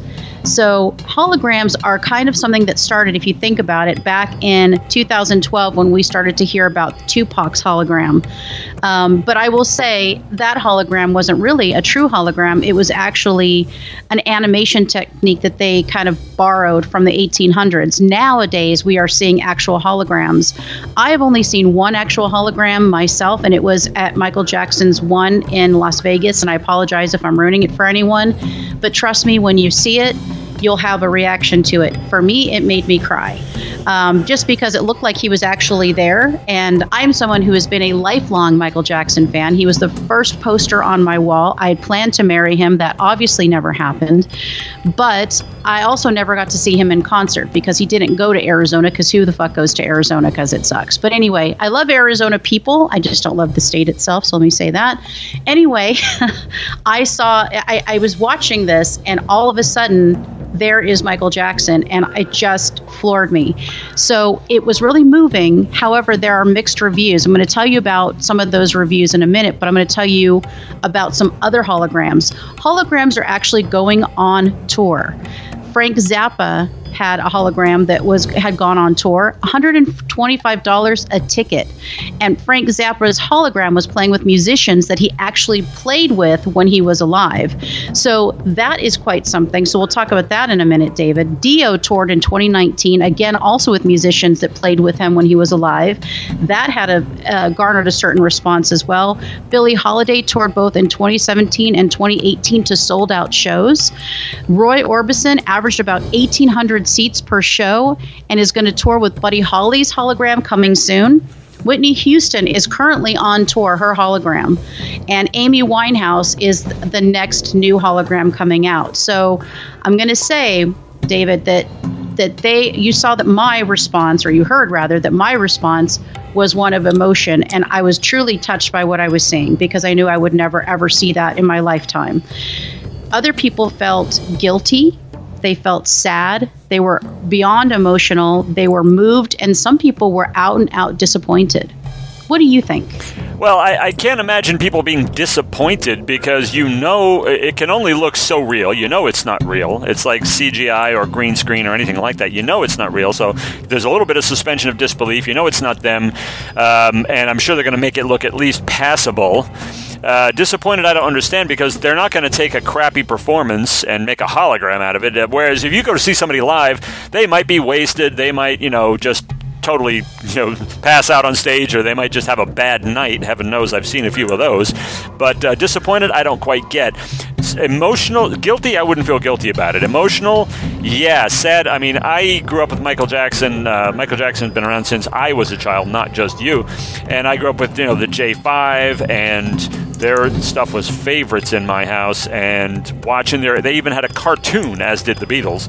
Uh, so i like when michael jackson cry, uh, died i admit i cried when i found out that he d- had passed on absolutely. Uh, so he was a lifelong favorite of mine. Uh, i would i don't know how i would react to seeing him on stage if I would cry then because I thought I would cry when Jaggedy Ann reunited in Las Vegas and I didn't, thankfully. So, and they're not even dead, you know. but, but here's my take on the hologram thing. I, they aren't even dead. They're not I mean, what the dead, fuck? you know? They're not even dead. they're not Come even on. dead, and I was going to cry because it was I just love the band so much and their their story and all the, the girls and they might get back together this year, in which case I am so going, man. Um, okay, uh, I don't know. That might have to be a both outing. I'm not sure. We'll have to see. Uh, you're going It's to Vegas, a both outing? Yeah, I'm, I'm down with that. You know, it sounds tax uh, tax deductible. So hey, that's a thought. Wow, yes, tax deductible. Even though we, hey, we don't get paid for this, but somehow that's got to work out. I'm sure. It, uh, got- we'll work it out. Yeah, we'll work it out. we'll yeah. work it out. Shh, don't say anything. Yeah, we- get paid in exposure bucks. That's right. Ex- Yes, same correct. thing. Most uh, the same thing they want indie musicians to work for exposure bucks. You know, Exactly. I tried to buy some uh, fish sticks with exposure bucks. It totally didn't work. You know, Did but, not um, work. I tried to buy a latte, and they were like, "You are out of luck, babe." it's like, but I'm Christina Baldwin of Ascent and Birds of a Feather, and they're like, okay, and that's five That- dollars. You know, That and we don't give a fuck. So Yeah, please right. continue on your way. Where is Yeah. the money? Yeah. but I would go see one of these things if it was an act. I mean, Frank Zappa, I wouldn't go, but I would go if it was an act I really liked. And uh, the way I feel about it, oh, it's a, it's a, it's an atrocity, it's a, it's an abuse, it's a ripoff. It's a look. It, to me, it's the same thing as going to see a tribute band or a cover band. It's a party with fans of the music that you love. If there was a big hall and they were going to play music of some group that you loved and all the other people there were going to be fans, you would go, right? You would go and have a good time. In fact, uh, several years ago, I went to a show at Romano's Concert Lounge in Riverside, and for the entire hour before the band came on, they played nothing but Beatles. And everybody was dancing and singing every word, and it was a big rock and roll party, and everybody had a blast. It was like worth paying for almost. And that's how much more when you go to see a hologram show, when in many cases they have the bands that played with the artist, and you're hearing the artists themselves. It's basically like a big record party, only much, much better. So I'm in fully in full support of this. Elvis was uh, they were doing this with um, it wasn't a hologram, but they were playing the video of the Elvis Aloha from Hawaii concert, and the band was playing on the stage along with the video. So that's the only place you saw Elvis was up on the screen, but the band was playing live, and it must have been a hell of a party and a great time. And uh, so, I my feeling of this is if you have any objection to this as an artist you had bet you know if you say I don't want to be no hologram when I'm dead and uh, I don't want to be um, you know people watch wa- standing around watching some kind of laser light trickery about me when I'm gone. Well then you better register your objection now while you're still breathing because somebody's going to think of it when you're gone. So if you have a problem with it go loud in public about it now because that way your fans will not want to desecrate your memory and will not want to disrespect your wishes and they won't go. But uh, otherwise uh, put on the hologram shows and I'll be there if I can if it's somebody I like which uh, some of these artists actually were so I'm for it what do you think well Um, obviously I'm obviously definitely you're okay. Raven. yeah you're Raven because you went to one what am I saying Well, it was only, I want to say, like 15 minutes of the entire show, but I had wished, honestly, that it was a majority or all of the show. So while I do think it's going to be an emotional experience, I absolutely am Raven. I think it's something, if you really want to see that artist and you will never see them because they are no longer with us, um, then I think this is an amazing alternative. And thank goodness for this technology that allows us to feel like they're actually there when we'll never ever have the opportunity to see them live. So I think it's a beautiful thing, although very, very emotional. And clearly, many people have mixed responses to it. So proceed with caution.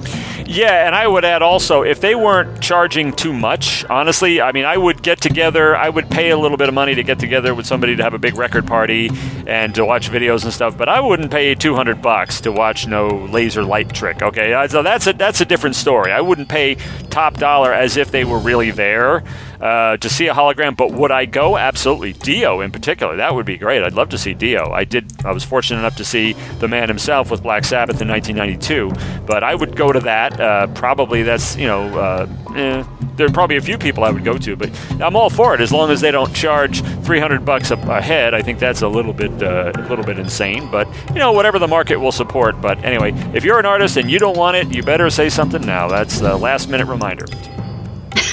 That's right. Put it in the books today, or there's going to be a hologram touring the world that is bearing your likeness, your name, and your music. That's right. That's right. Speak now or forever hold your peace, because when your ass is gone, uh, somebody's going to find a way to make it happen. So, Right. And when your ass is gone, no one gives a crap what you thought. right. Sadly. All right. That takes us to song number four, David. Oh. Oh, I say, oh, I have to introduce this song too? Damn, okay. Okay, all right, well, let's get on with that then. Let me look at my notes on the screen. Uh, yeah, it's one of those things, folks. Okay, oh, yes. Song number four is a song. Song. Song number song number four is a song. It is. Not surprisingly. Song number four is the song. No, it's Not not, surprisingly. It's not at all. I mean, if song number four were a meal, that would be a bit of a surprise. But song, num- song number four is not a uh, is not a. Um, uh, uh, It's not a hologram. it's not a hologram. Song It's not a product not of any kind. It's an actual song. That's why we call it song number four. And, and just so as you know, uh, as far as our songs, we are only accepting submissions that are actual songs. Okay, so don't send us any sandwiches or anything. Okay, uh, songs. Song number four is by a band called Jets Under Fire. Ooh, intense. And uh, they're an alternative rock band from Austin, Texas. Now. Uh, and you can find them on Facebook at Jets Under Fire. But I definitely really liked the song Moonlight, and I listened to another one, and it starts off kind of like I don't know, sort of like what I would call kid music today, but uh, good kid music. The same way I uh, mistakenly thought of the wonderful Secret Weasels as kid music when I heard the first song of theirs, and then they went all over the map musically and just blew my mind. But this started out, and I thought, oh, it's agreeable modern pop, but then it takes a nice heavy turn and gets really melodic and hooky, and I really enjoyed the song Moonlight, and I listened to the next one too, which is a little dark also. So this is a group that I am glad to have uh, discovered through Christina's intervention. So check out the song Moonlight by Jets Under Fire.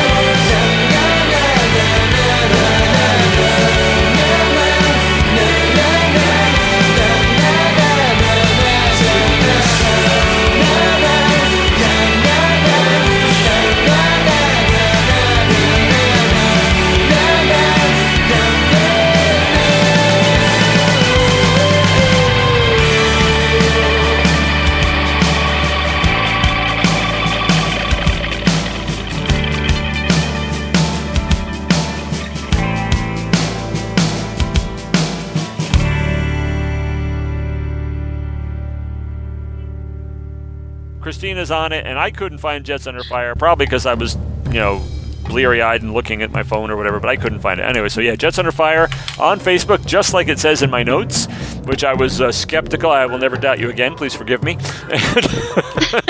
and however, I'm I'm sure in the about Jason Poe is mentioned, is he not? I'm I feel quite certain about that. He sure is. Okay, Absolutely. Good. Now you're going to introduce the next segment, or am I? Well, I will introduce it, but then you will speak to it. So the next segment is Hell Yes or Oh Hell No. And uh, this time we talked about the band, the polarizing band, Kiss. Oh, yes, Kiss. Now, Kiss dates back to 1973. Kiss is a hard rock band founded in New York City uh, 47 something years ago, whatever, a little, uh, long time. And uh, I've been listening to them pretty much the whole time. Now, this is a very polarizing group. A lot of people do not like Kiss. They're very vocal about it. In fact, most of our respondents did not like Kiss. Let's get that out of the way first. How many uh, how many uh, votes did you get in either direction, uh, roughly? Well, actually, I would say, I think we got something like 27 votes, and I'm going to say that um, just over half of them actually either really loved Kiss or was meh with Kiss. They were like, oh, they're all right. Hmm. Huh. So there were more people that were okay with them than did not like them. Uh, but there was definitely a, a nice group of people who did not like them as well. But I would say majority of them went to the fact that they actually really loved them or they kind of liked them. Yes, I noticed that one of the uh, persons who didn't really have anything good to say about Kiss was Mr. Bruce Baldwin himself, was it not? That is correct. Yes, we yes he's not a fan, nor am I. he, ju- he just didn't want to embarrass himself. Of course, he loves Kiss. Everybody does. But it's funny that there are people out there who don't even know that Kiss has this uh, this negative wave of uh, this uh, anti-fan group. I was at Guitar Center one day looking at a Kiss lunchbox, and I said, "Yeah, I, I might even get this. I'm unashamed Kiss fan." And the guy said. Ashamed? Why would you be ashamed? And I said, Well, I'm not. But I said, A lot of people hate Kiss. And he said, No, they don't. where, where have you been? Of course they do. A lot of people just simply can't stand Kiss. And I got two words for you suckers out there. Kiss alive, baby. Whenever I, whenever somebody starts with this anti-Kiss stuff, I bring that up and they go, uh, uh, "Okay, it's a great live album, but they still suck." Yeah. Well, if they put out a great live album, then they don't suck. It's a good. And when I play old Kiss videos from like the '70s, from like the Midnight Special and all this stuff, people say, "Okay." That was really good. That was on fire. That was back when they were a band and not a brand. And I think that's a lot of the objection people have to Kiss is that they are so market centered, that they sell everything. Everything is for sale. Everything is a commodity. They're all they're about making money on merch. But what indie what indie musician do you know does not sell merch? The kinds of merch that are available today would make Gene Simmons blush. I mean, there, there's an artist I know. I call her the queen of merch, who sells frigging flip flops with her likeness on them. For heaven's sakes, so that's Oh my God. that's some next level marketing, okay? Flip flops. That's some next level marketing right there. But a lot of people, uh, Kiss Alive, I think, proves their merits. If you don't like, see, to me, if you don't like a direction an act's music has gone, that's fine. But if they were ever great, then they're great. Like a lot of people don't like the later Aerosmith, but from the first five records or four or five albums, they were untouchable. They were one of the greatest American bands of all time, and you cannot take that away from them. Just like Kiss. Kiss started out absolutely on fire and great, and if you don't like where they went musically after that, you still got to give it to them. I don't think there's anybody out there who doesn't like anything they've ever done. So if you got one genius song, I love you, even if I don't listen to the rest of your crap. Um, but um, another uh, evidence of uh, Kiss's merit, I think, even a stronger one, is the 1996 Kiss Unplugged concert, which was an album and a, and a TV show as well, where no makeup, no pyrotechnics or effects, no uh, spitting blood, no fire, no uh, uh, loud electric guitars, just a bunch of guys sitting around with acoustic instruments playing their songs, and I think it's brilliant. So I love Kiss. I saw Kiss on 78, uh, 7, 8, uh, around the Love Gun time and everything. And sure they market like crazy. What the hell? You know, I what's wrong with making a little money? Uh, you know, I have no problem with that. Uh, they did uh, put out a lunchbox with the totally lame ass cover of Love Gun on one side, whereas it should have been the most awesome album cover of all time, which is Hotter Than Hell. But we all make mistakes, and they make zillions of dollars, and I don't. They're currently on their last, final, they mean it this time, farewell tour. So you can still catch uh, catch the wave and be part of the Kiss Army before they're gone for good. But me, I'm hell yes for Kiss uh, for lifetime. I don't know why I still love them so much. I didn't outgrow them at all. I outgrew their nonsense, the smashing guitars, the spitting blood. I absolutely hate that. Uh, but the breathing fire is okay with me, and I actually did that as a stupid teenager in my uh, laundry room garage bands. I actually breathed fire, and somehow managed to not set myself ablaze. But I don't recommend people do that. but I'm sure Gene Simmons has proper training in that. But musically, hell yeah, I love Kiss. I got about 11 of their albums or something like that. Kiss Army for life. Woo! Wow. Well, you have it. I am a hell no for Kiss. I have uh, never understood it. I don't get it. It has nothing to do with their marketing. You say market the fuck out of yourself. I like them better with makeup on uh, than with the makeup off, but I don't care for the makeup either. Just never did anything for me. But people who love Kiss love them with all their. I've known many a Kiss fan. I don't hate Kiss. Am just not Kiss Army. Oh, and I will say something else. One thing about the, that I have to give it to Kiss as far as the wisdom of uh, what I was talking before about when you write a song, having somebody else sing it, which is like Eddie Vedder should always do. Um, Kiss. Um, uh, in a group like the Beatles, in many cases, uh, groups like that with multiple singer-songwriters, uh, will uh, the guy singing the song or the gal singing the song is the one who wrote it. Generally speaking, like Fleetwood Mac and everything, the Beatles, but not always. Sometimes you gotta let somebody else sing that song to get it right. And Kiss has some very uh, notable examples of that. Like for example, uh, Paul Stanley wrote the song "Hard Luck Woman" actually for Rod Stewart, and it was would have suited his perfect, beautiful, raspy voice to a T. But Gene Simmons persuaded him to keep it in the band. That was for their uh, fifth studio album. He persuaded him to keep it in the band, and Peter Criss, the drummer of Kiss, who also has a gorgeous, raspy voice, and some people consider him the best vocalist in the group uh, when he was in the group.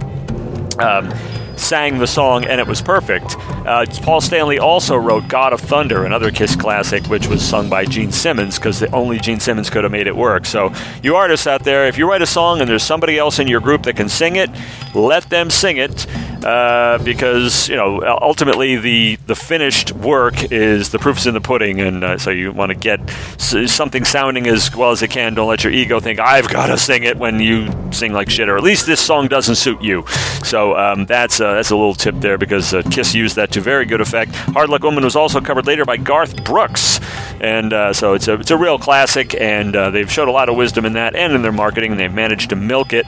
Uh, what some would consider minimal talent for uh, 47 lucrative years. So there's something to be said for that. But anyway, yeah. So I'm I'm all for Kiss. Kiss Army for life. Yes, there's a lot of minimal talent people out there who are making billions of dollars, and they are clearly one of them. So that's perfect. 20,000 people cannot be wrong. And on 3 4, Kiss sold out the Staples Center. So there clearly are many, many people who love Kiss. And even though David and I do not agree, I still respect his love of Kiss, and uh, we can move forward in a very positive manner. Yeah, I, I can I can accept your your non appreciation of Kiss a lot easier than your appreciation of Alice in Chains, but and your non appreciation of the Who. Uh, that that doesn't make quite as much sense as your non appreciation of Kiss. But oh, speaking of which, the Staples Center. Interesting little trivia about that show. It's not trivial at all. Is that when Kiss played the Staples Center and they sold it out probably in, in minutes. Who was their opening act? None other than Diamond David Lee Roth himself. What a show that must have been. I know a lot of people would go just for Roth, uh, and sometimes you hear that. It's like, I went for the opening act, not the main one. But uh, yep, Diamond Dave was there. That must have been something else. And we might be talking a little tiny bit about Van Halen sometime in the future, again, as we already have. So let's move on, shall we? Absolutely. Song number three, band near and dear to my heart, The Tragic Radicals. This song is called Indecisive Creatures. They are from Fullerton, California. They are rock, surf, grunge, prog rock. And I mentioned that we are doing a show with them on the 14th at the world famous Doll Hut. The song, it has a very deceptive introduction that lulls you into this peaceful and relaxed place before they punch you in the gut with killer, gritty guitar kicking ass on indecisive creatures.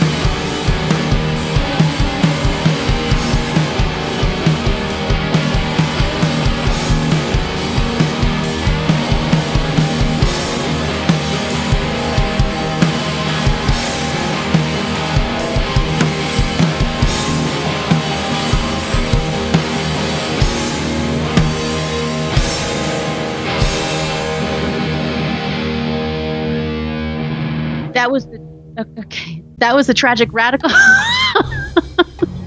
Fuck. All right. That was the Tragic Radicals with Indecisive Creatures, and you can find them at thetragicradicals.com and on the 14th at 10:30 at the world famous Doll Hut. That's right. Be there, be square at the world famous Doll Hut. I'm going to be there, but God willing, if uh, barring any unforeseens. Uh, finally, going to get to see the Tragic Radicals after missing them twice. Also, you can hear their interview, interview with AJ and Tyler at FusionMusicRadio.net, Butterflies and Hurricanes Archive, interviewed by Lewis Drayton. That was very recently too, and uh, you can also hear this song again, which I know you're, you're aching to do. Uh, they were absolutely. I was simply blown away by their music. Honestly, uh, I mean, just the two of them making this incredible sound without vocals. Uh, ju- they're just amazing. I mean, you're sitting there and you're like, wow, this is absolutely engaging and hooky, and you're, you're just going to love them. So, yeah, do check out the Tragic Radicals by all means. Hey, we got a feature coming up. Tell us about it. Yes, the next feature is Unnested Flying Solo, and this feature focuses on solo artists that were once part of a larger band. The solo artist was Sting, the original band was The Police, the breakout album was Ten Sumner's Tales in 1993. While that was his second solo album, it was certainly his most famous, with songs like Field of Gold, If I Ever Lose My Faith in You, and Shape of My Heart. He has staying power as a solo artist. He has nine albums, including a best of. The last album being released in 2016. He certainly has an adult contemporary staying power. However, once you've been in a band like The Police, I'm not sure you want to be painted with an adult contemporary brush. However, we would be remiss if we didn't mention all of the amazing albums the police put out. So, Outlandos d'Amour in 1978, Reggatta de Blanc in 1979, Zenyatta Mondatta in 1980, Ghost in the Machine 1981, and finally Synchronicity in 1983. So, now if we think about it, in 1978, Roxanne, So Lonely. 1979, Message in a Bottle, Walking on the Moon. 1980, Driven to Tears, Don't Stand So Close to Me, When the World is Running Down. Ghost in the Machine, 1981, Spirits in the Material World. Every little thing she does is magic. And then every single thing off the Synchronicity album is incredible. Every breath you take, wrapped around your finger, Tea and Sahara, Murder by Numbers, King of Pain, Synchronicity 2. So, while Sting was a great solo artist and may still be a great solo artist, I would say that even though he flew the nest and he flew solo, I still wish for the days when the police were all over the radio. I miss the police. I think they're incredible. Best of luck to Sting. He flew the nest, but I really wish he would have stayed in the nest. Yeah, Sting is such an incredible songwriter, and it's weird that when leaving a group like the Police, the, the he, a lot of the songs he wrote and, and recorded solo are great, but they just don't have the, the same punch as the Police. Like John Lennon, uh, same thing. Uh, the nothing he did after the Beatles compared in my mind. There are so many. All those songs you just named are so noted. If you ever, if you grew up with radio, you know all those songs, and you're just singing them already in your head, uh, just from hearing the titles. The last, the synchronicity. Good lord, the the themes there. I was talking about Kate Bush and how she writes. Uh, lyrics that are all over the map and, and just so you know out out of left field themes that are atypical. Uh, Every breath you take, as we talked about that before, creepy, sinister, creepy, and yet deceptively sweet and romantic. Uh, brilliant, uh, sly, uh, very evolved and intelligent songwriting there. Wrapped around your finger, a song about sorcery, a song about uh, people learning the dark arts, and uh, the student becomes the power over his uh, his teacher in in, the, in these occulty things. Brilliant stuff. Murder by Numbers, a song about killing, and you get kind of used to it, and then you kind of multiply, and you do two at a time, and it's just it's so casually and chillingly talks about taking people's lives. It's just a brilliant song, and the music is very you know kind of uh, kind of jazzy, retro, uh, just incredible stuff. Uh, King of Pain is uh, really dark and haunting.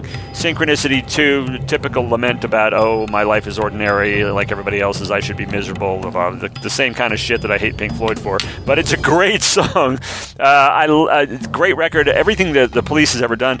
And they started out, uh, and they're not- known for including uh, reggae elements into, the, uh, into their uh, not only strange album titles, but kind of a reggae feel to some of their songs and vocals, and that's very unusual uh, in that, especially in that era.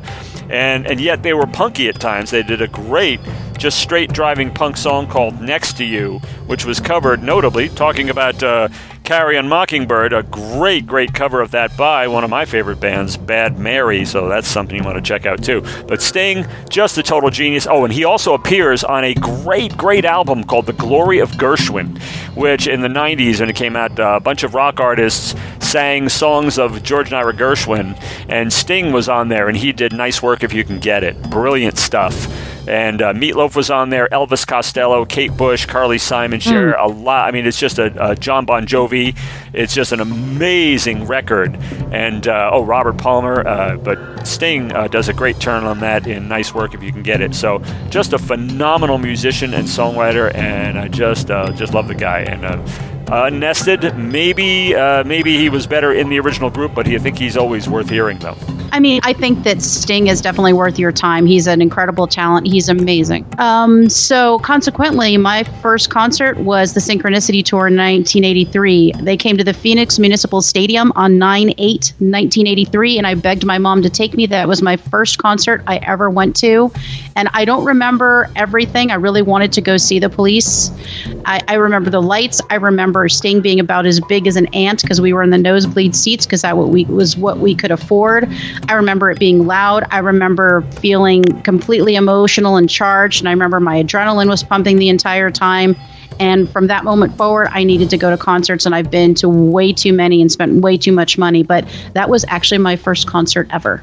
Awesome, awesome. I love that first concert, man. Mine was Black Sabbath and Aerosmith. Oh man, there's nothing like that first time, and you experience live music, and you're just hooked for life.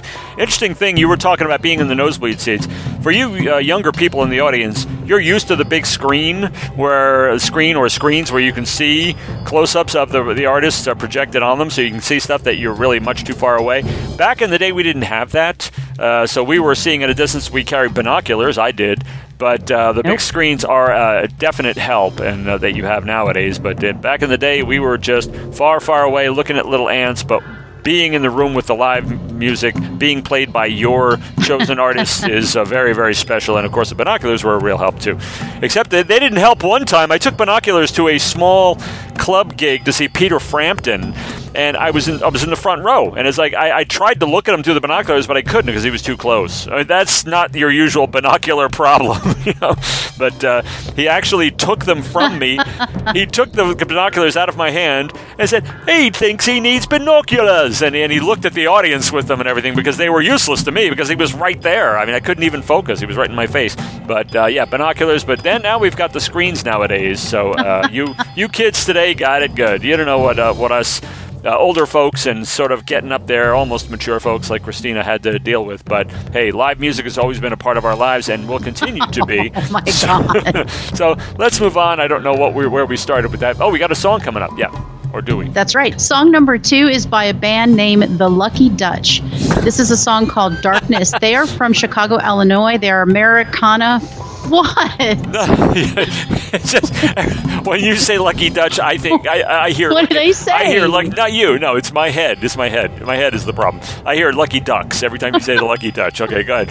I mean, if I were in a group, it would be called the Lucky Ducks. Okay, but yeah, go, go ahead. Carry on. Carry on.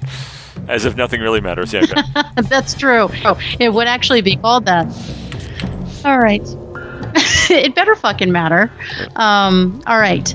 Song number two is by a band named The Lucky Dutch, and the song is called Darkness. They are from Chicago, Illinois. They are Americana. They are blues. They are rock. They are roots rock. And I will tell you, this song and this band absolutely captivated me. Right away, you're hooked with the rhythmic electric piano. Then the rootsy, raw, and commanding vocals grab you by the hand and walk you deeper into the groove. It is a classic blues rock song. The groove is amazing. The guitarist is clearly a disciple of Clapton and Vaughn, and it pays off. It is perfectly dirty and certainly sounds like they sold their souls at the crossroads. The singer, Nathan Graham, has performed as a guitarist with Buddy Guy, B.B. King, and Koko Taylor. This is a band you are going to want to watch. They have had many, many albums since um, their initial release. You can find them at theluckydutch.com, and you are going to love this band. Here we go with Darkness. Darkness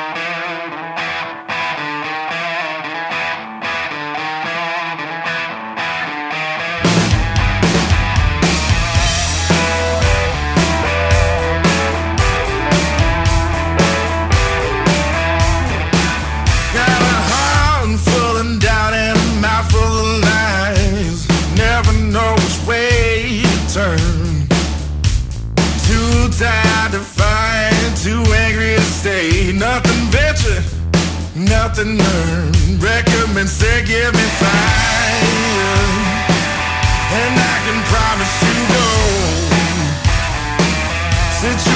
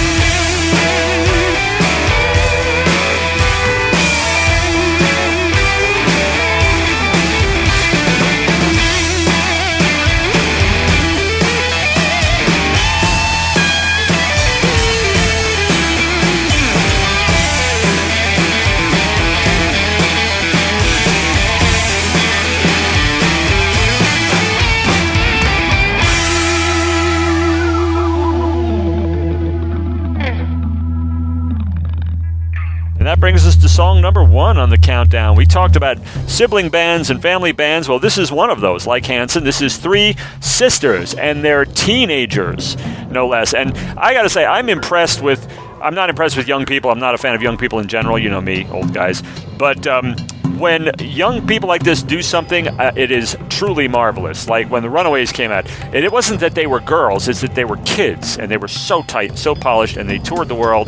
And uh, that's what impresses me about this group that Christina discovered, GFM, which stands for Gold, Frankincense, and everybody knows what's next, myrrh, right? Gold, frankincense, and myrrh. GFM, uh, band from Fruit Cove. Yes, that's a real name. Fruit Cove, Florida. Uh, as again, sisters, teenage sisters, started taking lessons at the age of five, and they want to show that music can be encouraging and not negative. Even though their music is actually very heavy, they want to use their talent to reach people and help them deepen their faith. They're uh, uh, Christian uh, based. Uh, I don't know about the content of all of their music, but this song, Darkness, appears to be more about spiritual darkness than actual nighttime, but I don't know exactly what they meant by it, but it really packs a punch. They're a very strong, very uh, powerful group. Interesting thing about them, they have shared the stage with bands like Disturbed and Halestorm, so that's uh, quite an achievement on their part. They have even been in Germany. They have toured in Germany and the United States. And what's cool, they have created their own genre, and why not? I mean, if you, you might as well make up a name that covers you personally better than any of the existing ones, because we all need some kind of label.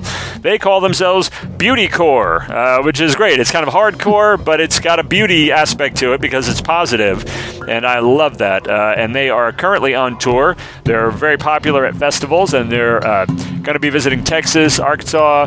Uh, Oklahoma, South Dakota, a bunch of places, New York, Pennsylvania. I don't see California on there, but I would love to see them. All right, and you can find them at the GFMBand.com and Facebook and follow them all over the place and uh, Reverb Nation too because their music is really terrific and they do not hold back. They hit you hard, and I love a good hard hitting female fronted group, and these three sisters really know how to slam you.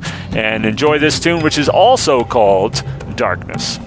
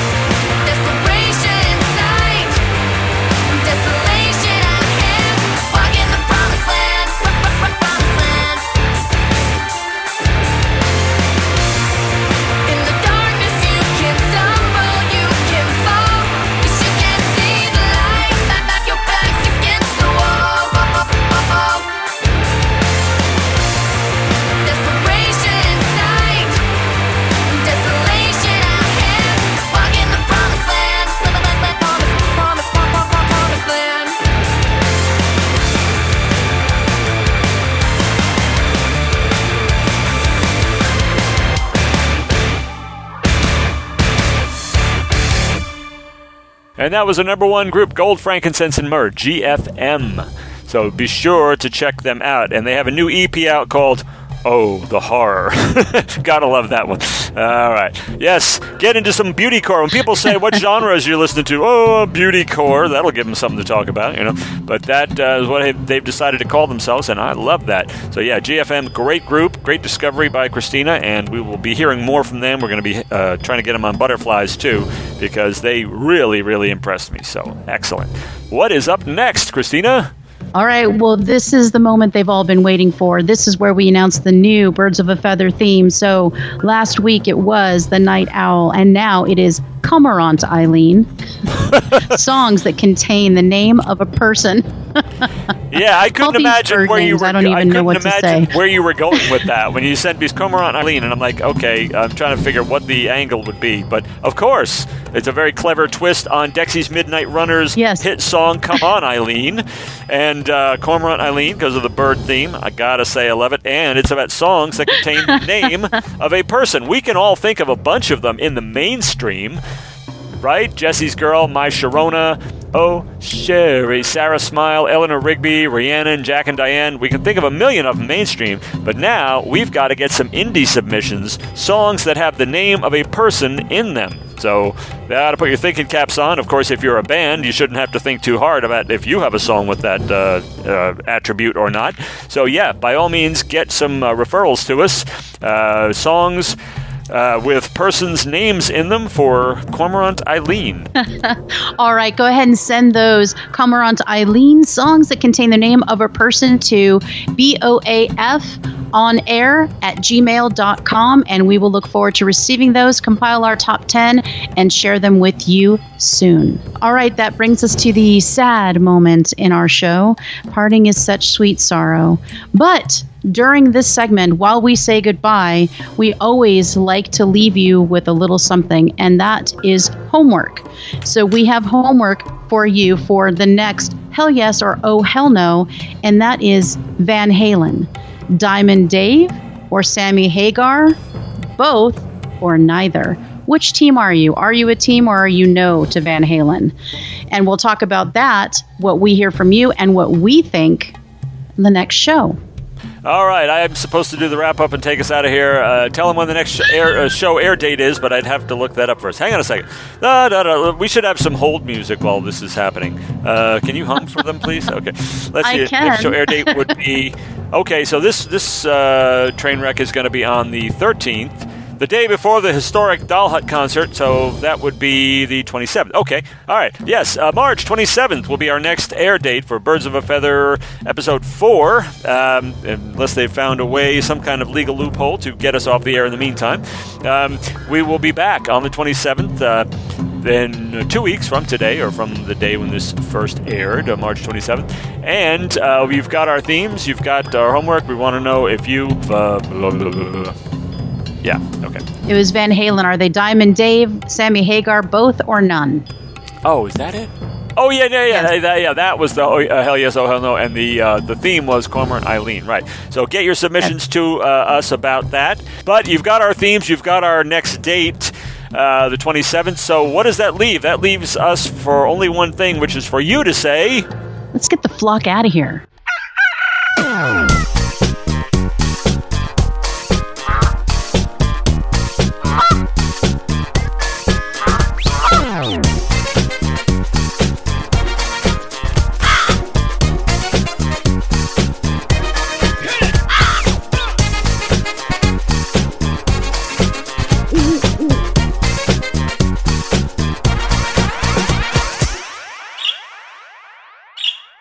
This has been Birds of a Feather on Fusion Music Radio.